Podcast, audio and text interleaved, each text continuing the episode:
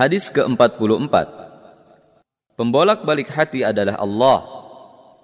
Dari Abdullah bin Amr bin Aus radhiyallahu anhu ia berkata, الله بن عمرو بن العاص رضي الله عنهما يقول انه سمع رسول الله صلى الله عليه وسلم يقول ان قلوب بني آدم كلها بين اصبعين من اصابع الرحمن كقلب واحد يصرفه حيث يشاء ثم قال رسول الله صلى الله عليه وسلم اللهم مصرف القلوب صرف قلوبنا على طاعتك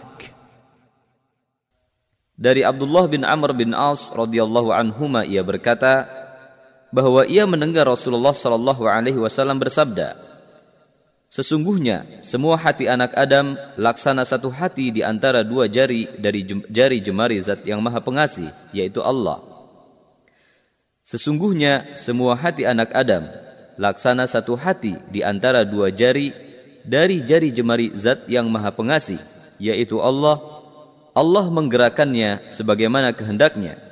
Kemudian Rasulullah berdoa, Wahai zat yang menggerakkan hati, gerakanlah hati kami kepada ketaatan. Hadis riwayat Muslim.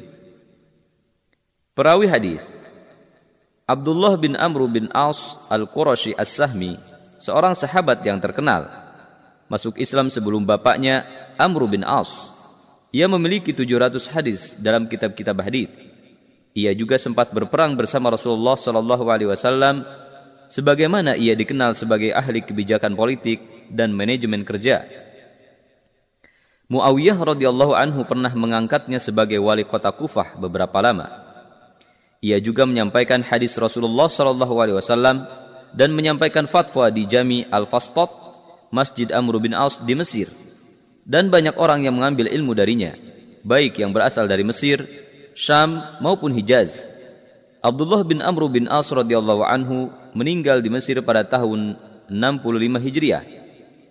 Abdullah bin Amr bin As radhiyallahu anhuma meninggal di Mesir pada tahun 65 Hijriah dan dimakamkan di rumahnya.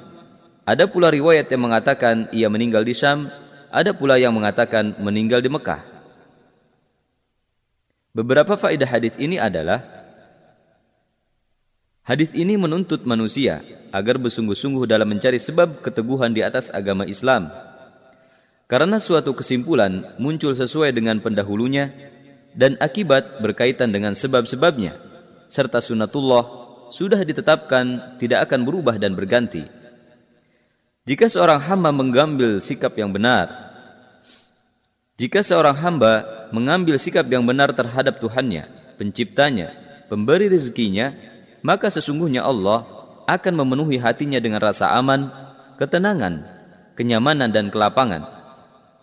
Dan jika mengambil sikap yang salah terhadap Tuhannya, penciptanya, pemberi rezekinya, maka sesungguhnya Allah akan memenuhi hatinya dengan ketakutan, kekhawatiran dan kekecewaan karena hati berada di tangan Allah bukan di tangan manusia.